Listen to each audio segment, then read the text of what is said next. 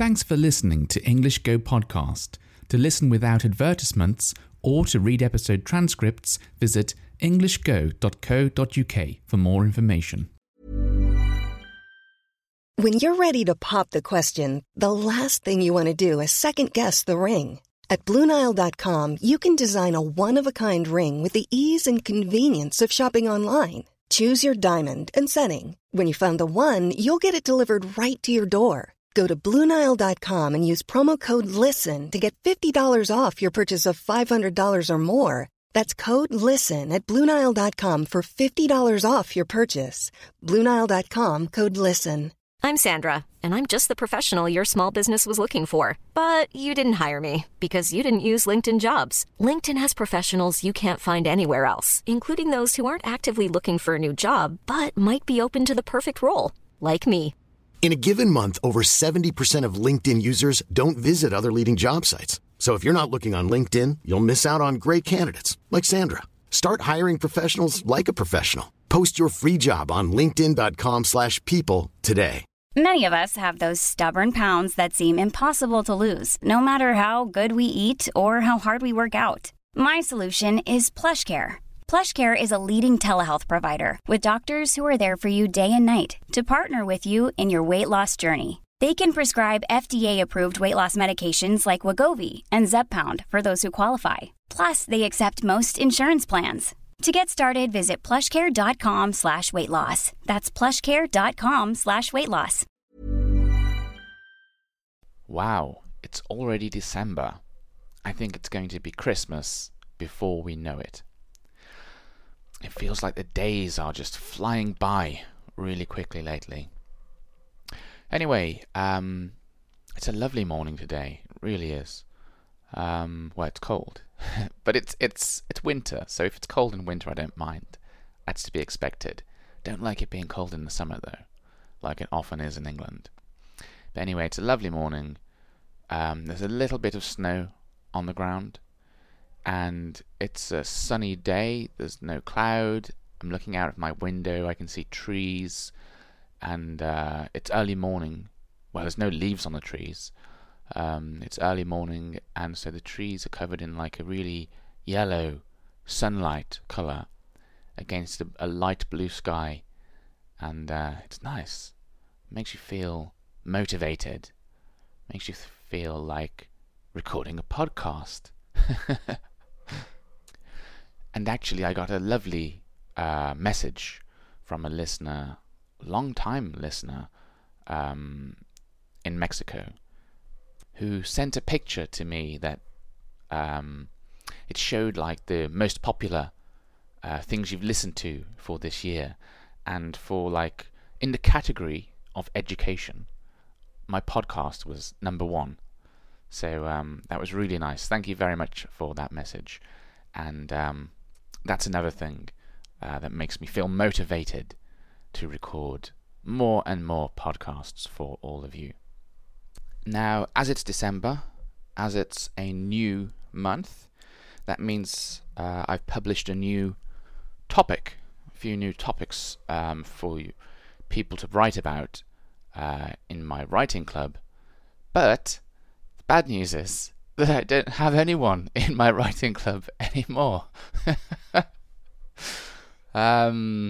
Yeah, some people joined and some people left. So maybe it wasn't quite what they were expecting. I don't know.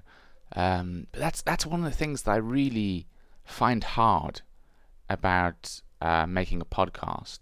If I make something like a community on a website, like a forum where everyone can chat, you can get feedback from people. You can listen to people like, what do you want? What features do you want? What functions do you want? What stuff do you need? What stuff is unimportant? But I think it is hard to get feedback when you're doing a podcast, because there's no... It's a one-way thing. So it's just me talking to you, and you can talk back to me. You know, you can get in touch with Instagram, with email, with Twitter. But it's not it's not an easy thing to do. You have to find those links, and then you have to, I don't know, maybe follow me, and then write a message or something like that. I just wish there was some site or some service where you could sort of add your podcast to it, and then you get, like, people can comment on every episode, and you can, oh, that would be good. Like, you can create a poll, like a survey, and you can ask questions. Like, what should I do for my next episode? And, like, people can vote. Or, like, do you want a writing club? Yes, no. And maybe you can send an email out to all of the people who, like, subscribe to your podcast. That would be really useful. And then they can just easily vote yes and no. And, you know, you get that kind of feedback then. Because normally when I ask a question, there are a few people, very kind people, who send me some responses, you know, send me their thoughts and their ideas. But most people, it's a very low percentage, I have to say. most people do not. Definitely most people do not. I think I said before, I've got about 1,000 listeners, and when I ask a question, I usually get like I don't know, sometimes one answer, sometimes two, if I'm lucky maybe three. So it is very hard deciding what to do next, you know, what to do that's going to help people, that kind of thing. Which is a shame because, like I said in a previous episode not so long ago, I would like to improve this podcast. I would like to make it more useful for everyone. But yeah, it's just hard knowing what to do. I mean, if nobody wants a writing club, that is fine. I really don't mind. If it's not useful to you, then yeah, please don't join up. You know, I only want you to do things that you enjoy and that help your English. You know, those are the two most important things, I think. So I've been thinking about this project that I've been working on, which I have mentioned before, and it's like a website or an application where you can learn English words, English vocabulary, through sentences. So every new word is presented to you in a sentence, so that you can understand it better, so that you can see how it works. Because I really don't like those pieces of software where you just get, like, here's a word, here's the word in your, you know, here's the word in your native language, here's another word, here's the word in your native language. That doesn't, learning that way can have problems. I've learnt Japanese words that way in the past, and yeah, it created problems for me. So I learnt that learning words in sentences was the best way to do it. And that's been really good. That technique's been really useful for me. So I thought, maybe I can do this for everyone else, you know, everyone who's learning English. Maybe that's going to be useful for them as well. But like I said last time, this project takes a lot of time. And I'm thinking, what happens if I get to the end, you know, after like 6 months or something, because it really does, or maybe a year, really does take a long time, and then I release it, and then nobody wants it. That could happen. So so I've been thinking about that project, and I'm sort of wondering, should I carry on, should I not, should I give it up? It's difficult to know what to do. Because like I said, I've got no way of sort of reaching out and communicating with people and saying, is this what you want? Is this useful? Is this interesting? Is it boring? You know, do you not want this?